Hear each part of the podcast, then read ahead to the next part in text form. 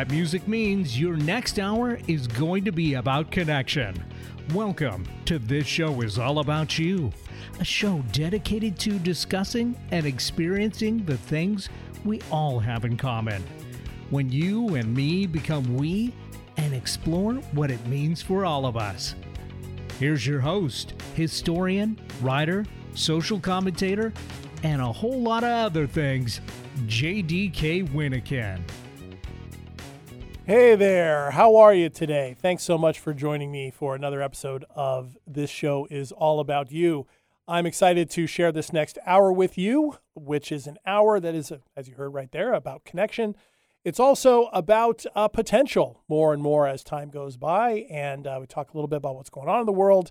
I tell you a story about something that's about the potential of people, either in our everyday lives or sometime in history before somebody became historically known all in an effort for us to find things that we all have in common. And if we have some time, I'll let you know how things are going with me and all my different endeavors, particularly my writing projects.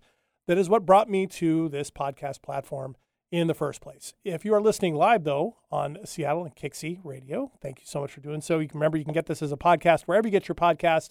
And you can also hear replays of this on 1150 KKNW in Seattle every Wednesday morning at 6 a.m. You can also hear it overnight on KKNW Friday into Saturday. I think it's at 1 a.m. So if you're up late coming back from wherever you are and you want to hear about some connection, hear a story, uh, make sure you tune into that. Thanks so much. If you'd like to know more about me, you can check out my website, wordsbyjdk.com. You can also find me at Instagram, Facebook, and Twitter by looking up my last name, W Y N E K E N. Would love to connect with you there, uh, hear what you have to say, get some ideas for future shows, whatever might be on your mind. So please go ahead and do that. Special thank you to the longtime sponsor of this show, Airway Science for Kids, which is a nonprofit based down in the Portland, Oregon area that provides life and career pathway opportunities for underserved youth through the exploration of the hundreds of available aerospace careers. It's fabulous stuff. Nothing gets people inspired, kids in particular, more than the idea of flight, going into space, exploration, that type of thing. But airway science for kids also helps kids develop those 21st century skills they need to move in those directions and helps them better connect with themselves, their families, and their communities. If you'd like to know more about the amazing work that Airway Science for Kids does, please check them out at their website, airsci, A-I-R-S-C-I, dot org, and you'll hear more about them during the break. Okay, uh, even though Memorial Day is not for another week, I am going to do a Memorial Day themed uh, episode today, kind of a way for us to be thinking and remembering and reflecting on Memorial Day throughout the week. But before we get to that story, let's start where we always do, taking a look back at some key moments in the last week's news in a segment I call What in the World is Going On? A lot of European countries do have a supply of F 16s, and they have expressed a willingness and a desire to send them to Ukraine. Of course, Ukraine has been pleading for the jets for several months, but it was not clear whether the U.S. would approve the transfer of those jets, which it has to do because of sensitive U.S. technology in them. Well, now, not only are we told that the U.S. is prepared to allow the allies to export those jets, they are also prepared to join this coalition of trainers who will be instructing Ukrainian pilots on these jets in Europe in the coming months. There's a reason why that is such big news. This uh, recent agreement at the G7 uh, summit in Tokyo that the United States is now going to sign off on European countries, most likely, training Ukrainian pilots to fly F 16s. The F 16 Fighting Falcon is an American made plane, which by international law means the United States has to be the one to allow the use of this weapon system by any other states other than countries where they've sold the technology to. So the fact that President Biden has now agreed to this indicates that uh, Ukraine is probably going to get F 16s. The reason why that is significant the F 16 is a multi role fighter plane. It can do just about anything, it can fight um, in air to air combat. It's really effective at uh, air to ground operations, meaning it's par- particularly ideal for attacking troop formations. It can do just about anything you ask it to do. It's also better than anything that the Russians have flying in the air. And not only does NATO know that, and not only does Ukraine know that, Russia knows that. And that's a reason why Russia is escalating their threats in the aftermath of this, warning of dire consequences and lots of other language uh, sh- should this happen. This could very well be a very important game changer. We hear that a lot with this war, unfortunately. This could be one of those significant moments, though, that could tip the scales further towards Ukraine, particularly as its counteroffensive seems imminent. Uh, who knows if the F 16s will be involved in that? Chances are this isn't the first time these conversations about the F 16s and, and, training pilots has happened. Uh, it's the first time it's been mentioned publicly. So it's, there is a possibility that Ukrainian pilots will be flying these sooner rather than later. We shall see what that does in terms of escalation. Right now, it's rhetorical escalation, but with every single new weapon system, every single new advantage Ukraine gets, it does put Russia further and further under pressure. And who knows how they will respond? No one really knows that. Meanwhile, uh, some important stuff going on with one of the United States' primary allies, particularly in NATO, uh, Turkey. They've had quite an interesting week. Turks by the thousands waved flags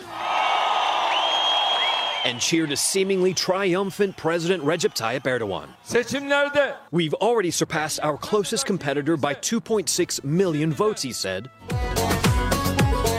But these party songs may be too soon. Twin earthquakes in February that killed more than 50,000 people, inflation near two decade highs, and a currency that's crashed against the dollar have shaken once seemingly invincible support for Erdogan. He came to power in 2003. More people than ever now want change he's been in power, Erdogan has, in Turkey for over 20 years. And Turkey is a really interesting, unique place. It always has been. But particularly its role right now is really important, and it's the reason why I'm highlighting it. Turkey is a NATO member. It's a very important one because inside NATO, everybody has votes on what NATO is going to do. It's meant to be that type of alliance. Under Erdogan, NATO has been trying to do a couple of things. One, play kind of peacemaker between NATO and Russia to a certain degree. It's also been trying to slow down the NATO expansion. Finland coming in, for example, Turkey blocked for quite some time. Sweden is going through that same thing. Erdogan's wanting guarantees from those countries that they'll do something to uh, resist um, Islamic terrorism within their borders. But there's a whole other series of issues there as well. Turkey is sort of a democracy, sort of not. It's part authoritarian, part authoritarian, part democratic.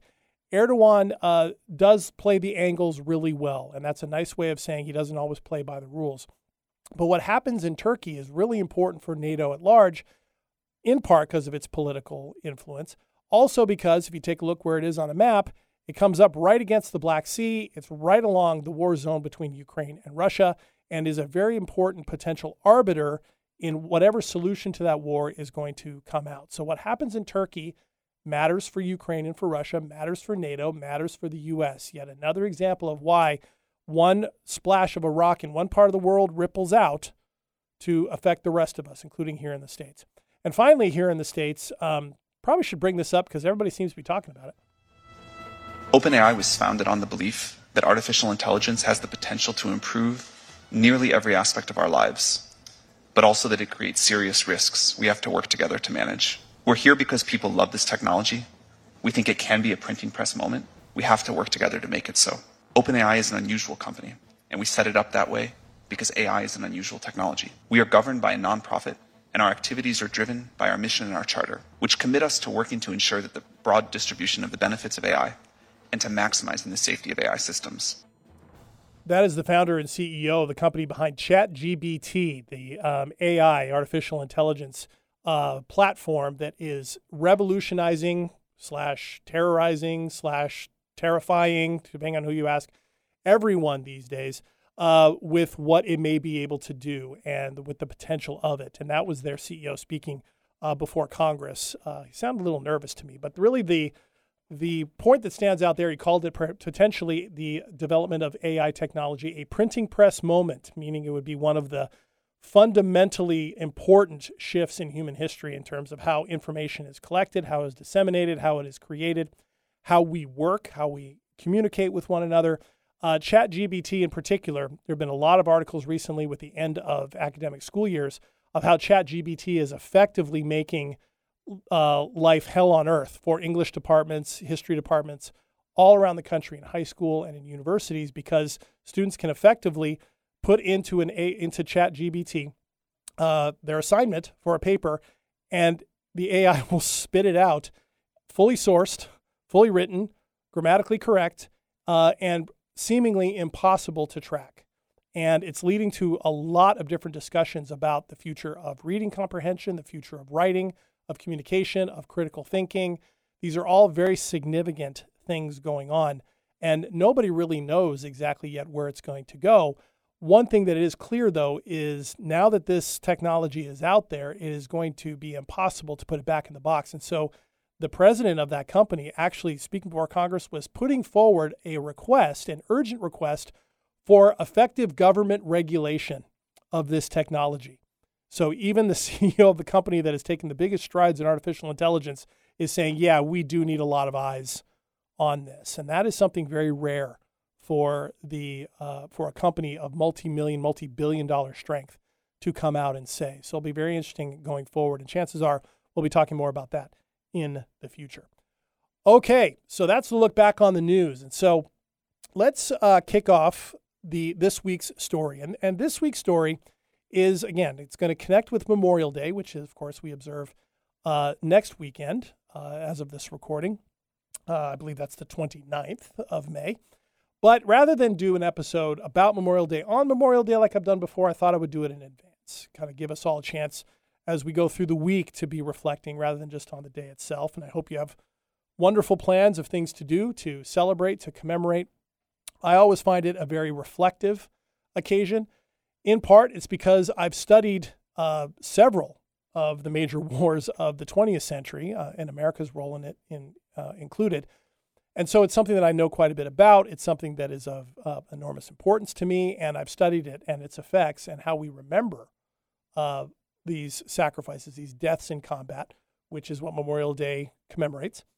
I've been looking at these for a lot of years. And so I like to, when the holiday rolls around, to reflect a little bit on it. I thought today I would do that by telling you the story of what I'm calling four of a kind. you all know what four of a kind is, right? Four of a kind is an, an amazing hand in poker to start with. Uh, very few things beat four of a kind. But uh, in this case, I want to talk about four men and these were not four men who gave their lives for their country in one of America's wars. In fact, they all survived one of this country's uh, biggest wars. In fact, they survived the biggest war that the United States has ever been in. Of course, that is the Second World War. Uh, and these are four men from very different places uh, who ended up doing very different things in their lives. They all ended up having families. They all ended up uh, working uh, regular jobs after their military service. They had essentially what we would all consider to be fairly normal lives, other than this big, decidedly not normal, formative event early on in their lives, and that's the Second World War. Uh, and this four of a kind, there's a reason I'm using that terminology.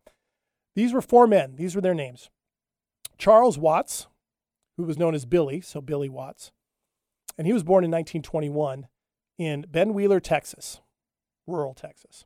He's the first one. The other one is Tilman Poole. Everybody called him Tilly. He was born on Christmas Eve in 1924 in Houston, Texas. Then there was Fred Dungan, who was also born in 1921, but he was born in Los Angeles. And then there was uh, Clayton Gross. Everybody called him Kelly. And he was born in Walla Walla, Washington in 1920. And these men from different parts, Tilly and Billy, were actually born and grew up not too far from one another uh, in Texas. But the really the only thing that would bring them together in their lives in commonality was the Second World War. And each of these men became pilots. And they distinguished themselves among the thousands of pilots that served in the Second World War because they all earned the distinction of fighter ace. They were all fighter pilots. Now, do you get four of a kind? Four aces. They're all aces, meaning that they each shot down at least five enemy aircraft in combat, which is a very, very hard thing to do. Uh, there are certainly hundreds of aces around the world from various countries. In the United States, there were only about 1,500 of them total from World War I, World War II, Korea, and Vietnam. There have been no uh, fighter aces since the Vietnam War in American history. And that has everything to do with the overwhelming strength and technological superiority of American fighter aircraft over the last 50 years or so. But nevertheless, this so the big generations were World War One and World War II in particular. But these four men all earned that distinction. They all shot down at least five aircraft in combat. Kelly Gross, who was the oldest of them, the one born in Walla Walla, uh, was the only one of the four who wasn't in the Navy, U.S. Navy. He flew for the U.S. Army Air Forces, and he's the only one of these four who actually flew his combat missions in Europe. He flew the P 51 Mustang, which was one of the, the best fighters, if not the best fighter of the entire Second World War, conceived of and developed and put into combat first during the Battle of Britain by America, which at the time was neutral, in a staggering four month span. It went from conception to testing to development, construction, and release in four months. The fastest development of any aircraft ever in history. It was made by North American, uh, a company that is now owned by Boeing. Nevertheless, he flew that, and Kelly Gross flew on D Day, uh, several missions on D Day in 1944, and distinguished himself as a fighter pilot who was willing to dive into numbers that did not favor him. Certainly, having other P 51 Mustangs and P 47 Thunderbolts alongside will help with that. But uh, Kelly was not afraid to dive into danger. And so he was someone who, when he achieved his status of ace, uh, became fairly celebrated over in Europe. There were a number of American fighter pi- pilots who became aces in Europe but the majority of aces in World War II happened in the Pacific. And in part, that happened because in the war against Japan, particularly in the latter years, American numbers of warplanes, the superiority of those planes, and the fewer, steadily fewer number of Japanese planes and inexperienced pilots created an ideal scenario for a lot of Japanese planes to be shot down. And as more American pilots entered combat in 1943 and 1944, as American forces moved across the Pacific towards Japan, they got more experience while Japanese pilots were getting killed in larger numbers. So fewer and less and less experienced Japanese pilots going up against more and more experienced American pilots. Not a good recipe from the point of view of the Japanese. And so the other three men that I mentioned uh, fought in the Pacific, and they all flew the Hellcat famous uh, carrier borne fighter aircraft uh, off of various different carriers and in different squadrons. All these, all these men have absolutely fascinating stories.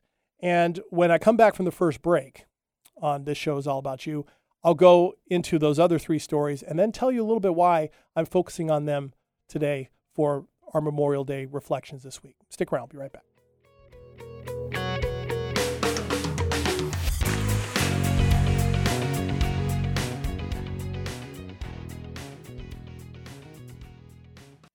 Kids never have trouble dreaming about their future.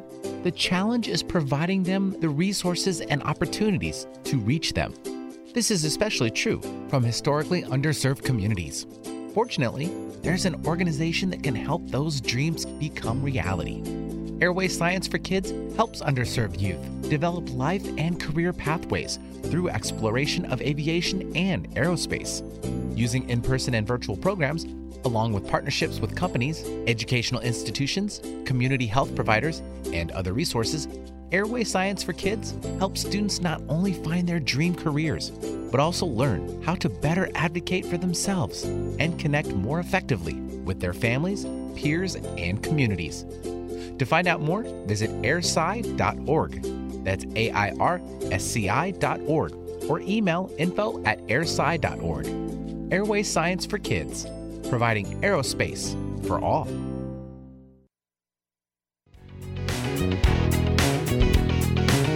Welcome back, everyone, to this show is all about you. Taking a Memorial Day reflective look uh, at things through the stories of four fighter aces that fought in the Second World War, and uh, all of them in, in different squadrons uh, three in the Navy, one in the Army Air Force. Uh, but you'll see why I'm talking about today as this story continues. And so let me go down. I talked a little bit before the break about uh, Clayton Kelly Gross, who who fought in Europe, had flown on D-Day. I'll get back to him in a little bit, but let me introduce you to these men in a little more depth. Uh, Charles uh, Billy Watts, as he was known, born and lived his entire life practically in Texas. Grew up on a family farm that had been established by a longtime ancestor back in the 1850s. And he was in college uh, at East Texas State uh, in Commerce, Texas, when the United States entered World War II. And so he enlisted uh, in the Navy, Ar- uh, the Navy Air Corps at the age of 20. 20 years old. Think of where you were at 20, or maybe you have kids that are 20, and, and imagine that. Um, and he ended up flying uh, for the Navy. By the time the war was over, uh, and he did most of his fighting in uh, 44 and 45, uh, Billy Watts had shot down uh, eight and three quarters of an aircraft, meaning he was given three fourths credit for another airplane. Chances are there was another, other, obviously there was another airplane helping him with that, and that's how they divide those things up. So the the low threshold for an ace is five, and so he was at eight and three quarters confirmed. If you get 10, you become a double ace, 15, triple ace. That's kind of how this works. And this was a distinction, being an ace, by the way, that really began in World War One. In World War One, comic books were written in the United States uh, and Britain and elsewhere, celebrating pilots who had shot down at least five planes, which in World War One was as much of an accomplishment, if not more, than in World War II for very different reasons. That was the early days of aircraft, and so they've become folk heroes in a lot of ways in uh, in newspapers, dime store novels, uh, comic books, you name it. In World War II, that continued, although to a little bit of a lesser extent because there were so many of these pilots out there that not every, not all of them could be focused upon. But in this case, Billy Watts, flying off the decks of aircraft carriers uh, like the USS Bunker Hill, which was famously hit by a kamikaze um, in the latter year, latter stages of the campaign against Japan, ended up uh, in fl- flying fighter cover for raids on the Japanese homeland, as well as on islands like Iwo Jima and Okinawa. In that process, shot down eight uh, and three fourths airplanes, and he earned a lot of accolades for his flying. He was very good. He got the Navy Cross, the Distinguished Flying Cross with two gold stars, Purple Heart, he was wounded, uh, the Air Medal with seven gold stars, and two presidential citations for serving on aircraft carriers that uh, suffered significant casualties, the Bunker Hill and the USS Hornet. Now, Tilly Poole, the one who was born in Texas, uh, also, um, after Pearl Harbor, entered active duty in the U.S. Navy. And he trained first in Texas and then in Georgia, Tennessee, eventually in Pensacola, Florida, where he earned his wings. And uh, he trained first in the F 4F Wildcat, the precursor to the Hellcat, uh, and then was en- ended up being stationed at Pearl Harbor. This was after the attack, and transitioned over to that Hellcat fighter. Uh, he fought in the Marshall Islands, uh, and then in 1945, he was deployed out on the USS Hornet, uh, CV 12, where he first met Billy Watts. And he flew his uh, first combat mission flying air cover for strikes on the Japanese mainland. Uh, he also was involved in air cover over the invasion of Okinawa. And it was there that he shot down six Japanese aircraft um, at Okinawa and had three more that he probably shot down, but those couldn't be confirmed. Um, for his entire life, Tilly, who gained the status of ace, made sure that he recognized his wingman, a man named Stan Smith, uh, for the very fact that he became an ace and for his life being saved. I mean, he credited Smith many times for saving him from um, decisions that maybe he shouldn't have made in combat, where he was lucky to get out, and also doing his part. And that's one thing that these pilots always seem to do throughout their lives after the war. Instead of always talking about what they had done, which pretty much people always wanted to hear about. They always made sure they talked about all the other pilots that were around them that were, in their minds, just as good, in some cases, if not better, just not as lucky to have shot down as many planes. It was something that many aces really wanted people to focus on after the war. Not all of them did. Um, and I think all of them were very proud of the fact that they had served their country in such a way, and certainly were proud of the distinction of being an ace. But most of them did not want anybody to see this as something singular that was all about them. In fact, it was all about their wingman, all about their, their squadron. you name it. This was something that was the case. And in Tilly Poole's case, uh, he always, for the rest of his life, talked about how important Stan Smith was. After the war, Tilly stayed in the Navy until 1947, and he was a flight instructor, uh, particularly teaching aerial gunnery. You can see why. He obviously was a good shot in the aircraft. And then he ended up moving to Tulsa, Oklahoma, and started an advertising printing business. That's what he did. And the fourth person was uh, Fred Buck Dungan. Something about pilots, they all get n- nicknames. Every single one of these guys had nicknames. But uh, Buck Dungan is quite a story. And he was born in Los Angeles in uh, 1921. And before Pearl Harbor, he'd already earned his private's license through uh, the Civil Pilots Training Program. And so when the war started, he was already pretty well prepared to be a pilot. He was designated an official Navy aviator almost a year after Pearl Harbor in 1942. And he served first in something that was called Project Affirm. This was a uh, project being run by the Navy out in Rhode Island. Very, very classified project to develop night fighters, the ability for fighter planes to operate, fly, and fight at night. This was still an era where combat had to be done in daylight. And Buck Dungan was a part of the process in which Navy pilots were learning to take off and land on carriers at night, which was unheard of at the time, fight at night, which was unheard of using radar, um, and managed to not get themselves killed doing so. And so this was a top secret project. And Buck Dungan was has distinction in aviation history as being part of the first uh, radio controlled night landing of an airplane on an aircraft carrier. He's one, he was one of two guys in the plane that did that, and that was in December of 1942.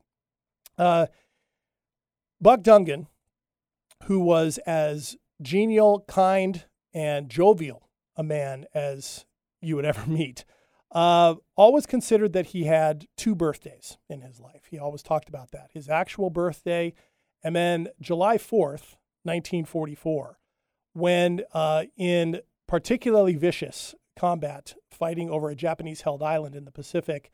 Uh, Dungan in the in the middle of this, and he was pretty an experienced combat veteran by this point, by July 4th of 1944. Suddenly got very woozy, was having trouble uh, keeping his plane aloft, kept passing out, uh, and didn't quite know what was wrong at first, and so turned his plane back towards the carrier, and managed to land it. And when he landed, uh, somebody came to open up the cockpit and they saw that he'd been shot in the neck with a 30 caliber bullet, which, if you know anything about that, um, it's amazing it didn't take his head from his shoulders. But nevertheless, he was in bad shape, and uh, they managed to save his life. And that's why he always considered this his second birthday, because in his mind, uh, he should have died that day, but he didn't. In fact, he wouldn't die for another 74 years after that. And Buck Dungan was a storyteller, first and foremost. And before that lucky moment in w- that he survived, uh, he had become an ace uh, during an attack, another attack on a Japanese held island, about a week or so before that, I think. And what had happened was they were he was part of a squadron that had been attacking a uh, Japanese airbase on an island, they had done their attack, they had turned around coming back, and Buck Dungan and his wingman saw to their astonishment, going the other direction, a huge line of Japanese bombers lining to land on that airfield that they had just attacked, and a number of jet fighters, Japanese jet, or jet fighters, Japanese fighters, jets didn't exist yet, were above those bombers, keeping an eye on them. Buck and his wingman called out for help to their squadron that was ahead of them and then promptly dove into that line of bombers. Buck Dungan, recognizing that he was going to get one shot at a few bombers before those fighters were going to pounce on him, shot down two of those bombers at the front end of the column that was landing, and then hid under the rest of the line of bombers so that the fighters, the Japanese fighters jumping down, could not shoot at him because there were going to be bombers in the way. And what ensued was what you could only call a melee where you had uh, for about a minute and a half, two minutes, Buck Dungan and his wingman, two against roughly 40 Japanese planes. and he managed to shoot down four of them. And his wingman shot down three. That took Dungan over the threshold uh, to become an ace. Now, it took a little while, and those are probably the longest 90 seconds to two minutes of Buck Dungan's life and that of his wingman. But eventually, the rest of the squadron that they had called to for help showed up. The melee became whatever is bigger than a melee, and a big, great aerial battle ensued.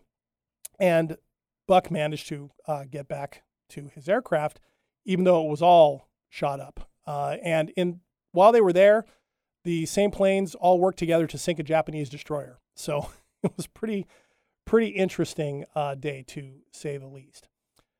So this was the these were the men that we were that we're talking about today.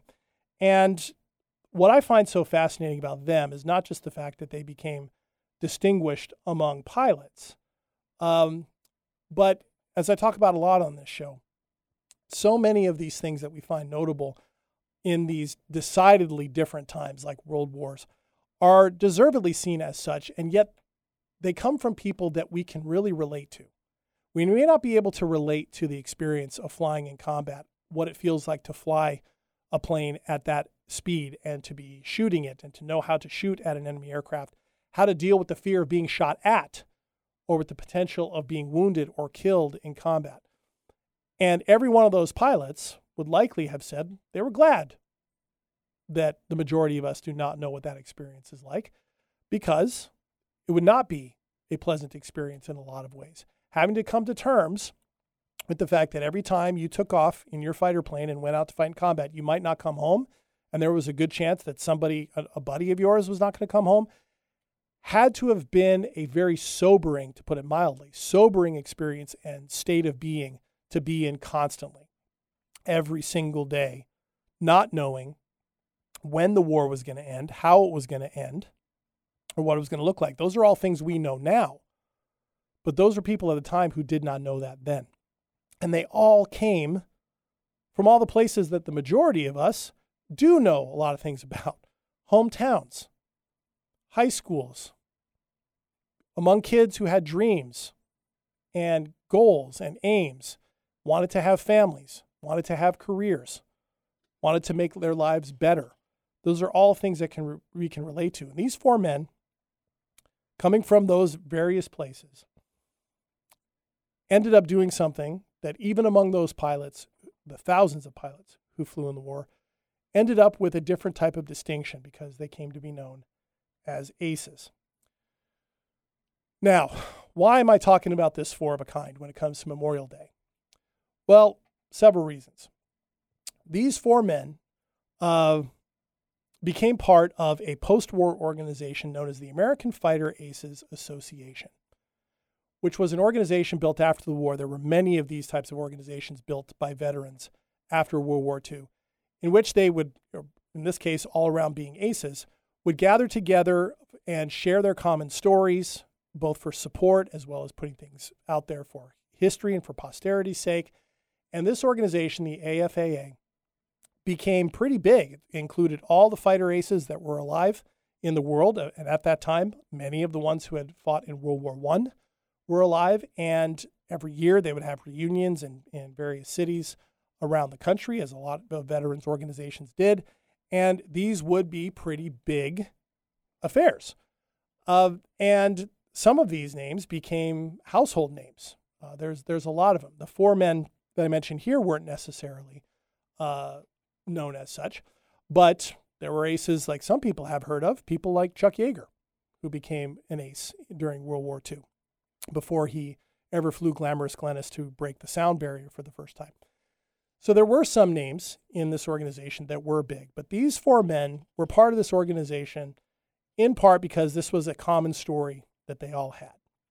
Now, the AFAA was headquartered in a number of different places, and I ended up first encountering the AFAA at the Museum of Flight here in Seattle.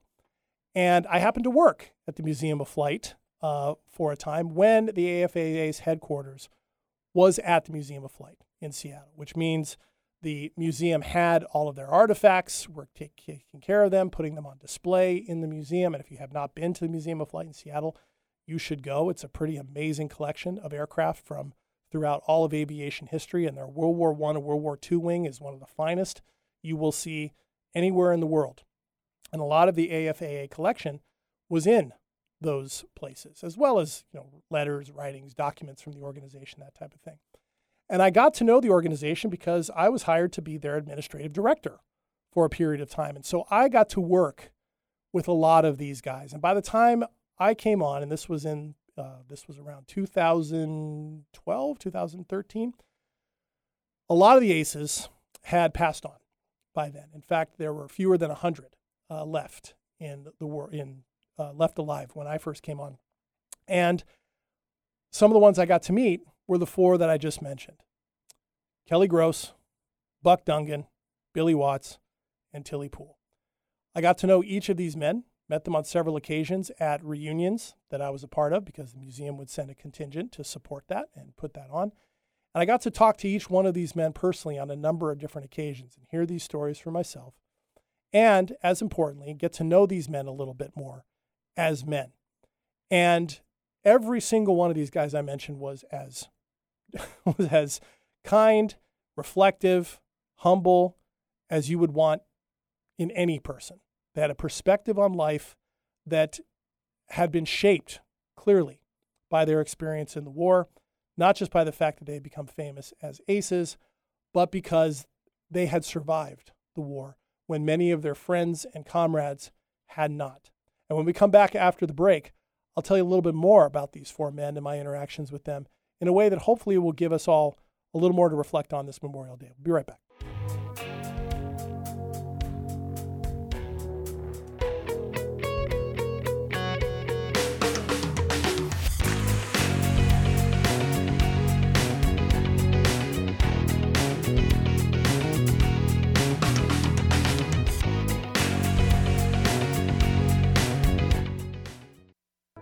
Julia Cannell, Executive Director of Airway Science for Kids. We sponsor this show is all about you because it exemplifies our core values connectivity, communication, emotional intelligence, positivity, respect, and the power of possibility. Help us introduce historically excluded youth to all of these through the wonder and promise of aviation and aerospace careers. Airway Science for Kids, providing aerospace to all. Visit airsci.org to learn more and to contribute your talents. Welcome back, everyone, to this show is all about you telling the story of four of a kind, four aces, fighter aces, that is, American fighter aces who fought in World War II, as an avenue through which to bring up a few things about the upcoming Memorial Day remembrances uh, that we're all starting to think about this week, and we'll certainly be thinking about this coming weekend. And before the weekend, before the break, I should say, before the weekend, before the break, uh, I was telling you a little bit about my first interaction with these men. These are all men that I got to meet on several occasions and got to know and talk to um, over drinks, over dinners, uh, at reunions, just you know going to different events and that type of thing, and hearing their stories when they would present them. And, and these men all presented their stories to many audiences throughout the post-war years, many audiences of many sizes in probably every state in the union and certainly uh, beyond. There were aces who told their story in Asia, who told their story in Europe, um, there were aces who met aces that flew for the Germ- for, flew for Germany, who flew for Japan. There were all these kinds of things in later years. Some stories that I never always, I didn't always get to hear firsthand from people who were a part of those conversations, but they did happen.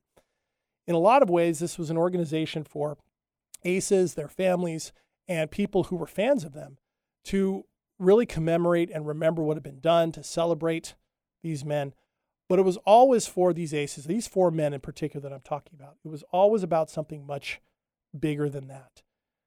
They consider themselves to be the lucky ones, not lucky because just because they had become aces. There were plenty of pilots, they all said, who were just as good, maybe better, who just never got the opportunity um, or were lucky enough to shoot down at least five. For them, it was always about the guys who never came back. Without exception, in every conversation I had with these four men, the more we talked about their experience, the more they reflected and brought up those people that were friends of theirs that they'd gone through flight training with who had been killed in combat. In some cases, uh, it happened very quickly. In other cases, uh, it didn't. And these were memories that these men carried with them for the rest of their lives. Because, unlike for those of us who weren't in the war, who study it and study it separately and its and its names and the names of squadrons, the names of places, and the names of battles, we might know somebody that served in the war, and that can make it a little bit more personal in that sense. But that's a far cry from being a key part of the combat teams that fought in the war that were built on relationships and training. It wasn't just the training that these men had that made them good, it was the fact that they had camaraderie and connection and support and trust all around them with their fellow pilots. They had to learn how to fly together, work together, look out for one another in the air. When that is an entirely fluid situation, aerial combat, you you literally fly by the seat of your pants. That's the only way you can survive and win. In order to do that, it's not just training, it's communication and connection and trust. And you can only do that if you have relationships with your fellow pilots. And so when these fellow pilots were getting killed, and they got killed in large numbers in the Pacific and in the European theater, when that happened, these were decidedly personal losses for these aces and all the other pilots who survived. And again, we know now they survived. They didn't know that they would. There were plenty of aces in World War II, as well as the other wars, who became aces and still never came home because they ended up getting killed in combat. So there was no guarantee. So it makes sense from a human point of view that these men coming back from the war, even with this accomplishment, carried heavily with them, and importantly with them, the memory of all these guys that helped keep them alive, that they fought with, who they know they could easily have been counted among their number had things gone just a little bit differently. And we all have heard stories of veterans of World War II struggling in the post war years to come to terms with what they saw, what they experienced, what they had done, or some combination of those factors. My own grandfather struggled with that. He was an aircraft mechanic for the Marine Corps in the Pacific. And he had nightmares for the entire the entire rest of his life, for as long as I knew him. He struggled with that. So it goes stands stands to reason that these men dealt with the same thing. And when they went into their lives uh, and continued on, built their families, went back to the lives that they had been planning to build before the war, they had to carry that with them. And one of the things I enjoyed so much and appreciated so much about working with the AFAA was it gave an opportunity for these men to work through those things, to tell those stories, to keep those memories alive, because that was an important thing for them to be able to do in order to keep moving forward, to keep having the meaning in their lives that had been established. For a lot of these men, being a fighter ace was the biggest thing, quote unquote, they would do in their life in terms of notoriety. But for a lot of them, it was a lot of a big, lot bigger deal that they came home and got married and had kids and had careers and got to live the lives that their compatriots who died in combat were never able to live.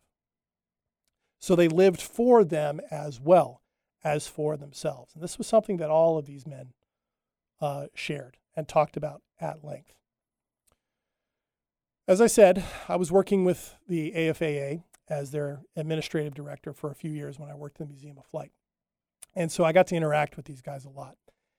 And one of the efforts that um, some members of the AFAA started and the Museum of Flight supported was an effort to uh, give these fighter aces a level of recognition as they were literally dying away, uh, some recognition on a national stage uh, as a fitting tribute to them, perhaps one final tribute to them. And uh, some funny things ensued. I was part of this process uh, to make this happen. And I was just one part of it.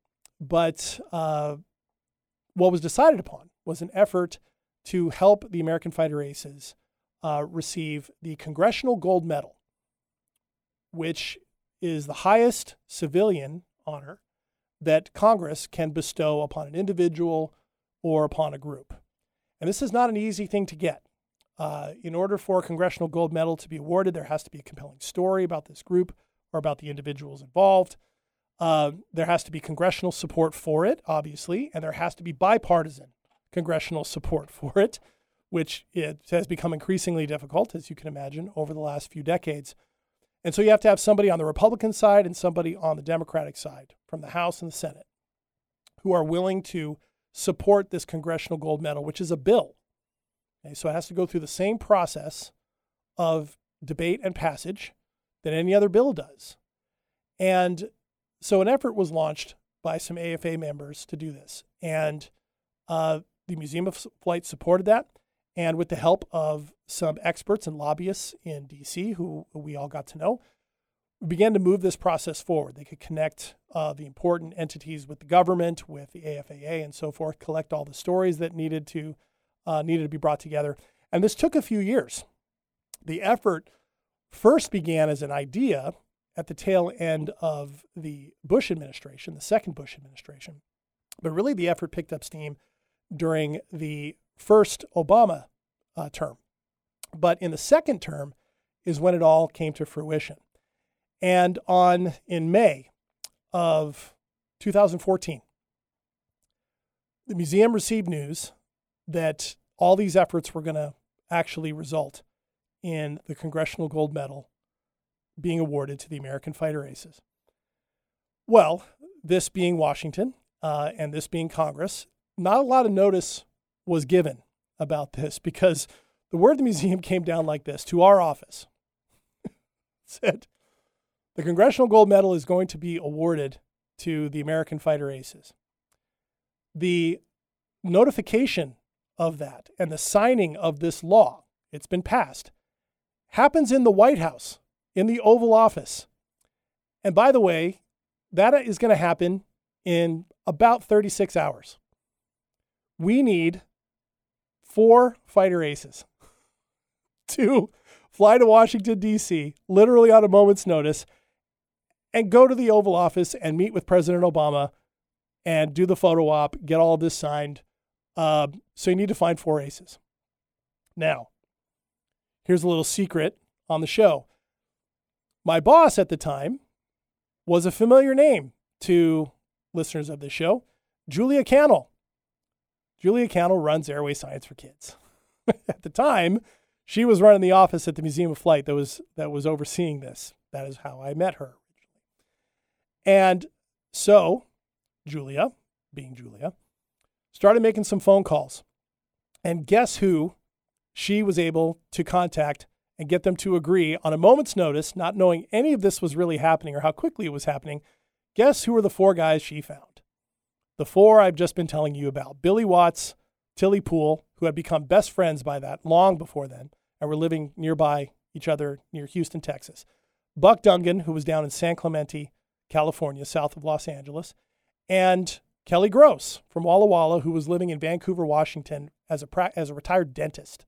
That's what he did after the war.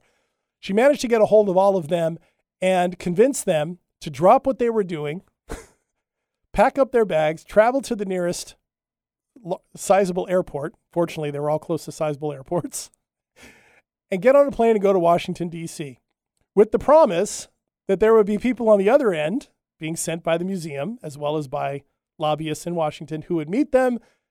They'd have hotels by the time they arrived, and all their clearances to get into the White House to meet with President Obama would be covered and all set by the time they landed. And the funniest moment uh, of all of this was when a phone call came in. Julie got all this going, and all these guys were underway. Julie got a phone call out of the blue from Buck Dungan's daughter, who lived in Seattle, and said, uh, Can you tell me why my 92 year old father just called me to tell me he's driving to Los Angeles International Airport and is flying to meet with the president? Is there something I should either know or be concerned about? and she was assured, no, this is a real thing. This is what's happening. They are going to meet with President Obama because the Congressional Gold Medal has been passed into law by Congress, and President Obama is going to sign it in their presence. And so, long story short, these four aces, representing, at least in the short term, all the other aces of the AFAA, both living and, and passed on, flew to Washington on a moment's notice, certainly with knowing the other aces were with them in spirit and all their comrades who had passed away during the war on their minds, to Washington, D.C., and got to meet with the President of the United States in the Oval Office. I did not get to go uh, to that, which I was bummed out about, but nevertheless, it wasn't really about me. Uh, it was about them. And this was covered in the press. And a year later, there was an official awarding ceremony uh, in Washington, D.C., which had a huge gala event that went with it. There were many members of Congress there, a lot of other politicians, a lot of other senior members of the, mil- the branches of the military, and a number of living aces and their families uh, and their supporters, all gathered in Washington, D.C. for a whole series of events uh, that culminated in the presentation of the actual Congressional Gold Medal to the American fighter aces. It was um, certainly a fitting tribute uh, to all of them. But again, as even though this was a commemoration of all those who had been living, it was also for those aces who had passed away, and not just passed away after the wars in which they fought, but as much for the ones who died in the wars in which they became aces. And that happened in almost every war. World War One, it happened. World War Two, it definitely happened. Korea, it happened. Vietnam, it did not because there were only um, two, as a matter of fact, fighter aces uh, in the Vietnam War. But in all those three previous ones, there were plenty of very skilled pilots who became aces who still never came home. And so, for those aces, as well as for any veterans reflecting back on the wars in which they served, Memorial Day is about remembrance, it is about commemoration, but commemoration on a very personal level in many, many cases, particularly for Second World War, where so many people died. And it's one of the things that when we tend to divide wars into those who survived and those who didn't survive, what we can oftentimes forget is that for those who survive, they have to hold on to the memory of those who died and how they died and make sense of it and be able to come to terms with it, which is its own challenge. And so it's why we have a Veterans Day to honor veterans, and it's why we have a Memorial Day. For Veterans Day, Memorial Day will always be bigger because they will have known that it could have been them that were being memorialized. They're grateful it's not, but they bring back and hold and cherish and care for the memories of those who died. And that is why we strive to do the same every Memorial Day. So I hope you enjoyed that story, four of a kind of these aces on this episode of this show is all about you. Uh, I find that um, the more of these stories I tell, the more I realize and remind myself that I've had a pretty cool set of experiences in my life, and that's just that's just one of them. So thank you for joining me for this episode of this show, and I look forward to seeing you again next week. Remember, if you want to learn more about me, check out my website, wordsbyjdk.com. You can also find me on Facebook, Instagram, and Twitter under my last name, W Y N E K E N. You can reach out there to me there for anything that is on your mind. This show is all about you. Is produced and distributed by Hubbard Radio Seattle. Eric Ryder is my in-studio producer, editor, and mix, mix master. Thanks, Eric. The show is made possible by the generous sponsorship of Airway Science for Kids. Check them out at airsci.org. And the original theme music for this show is all about you is by Dave Nelson of Lens Group Media.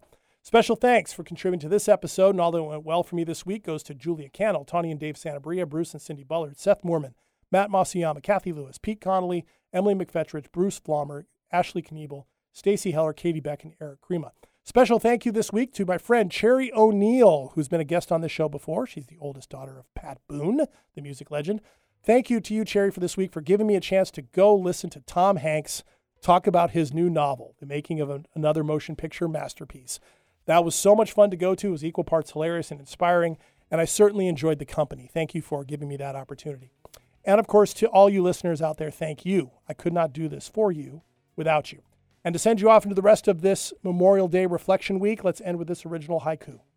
The ones who survive to remember those who died keep their souls alive. Chins up, everyone.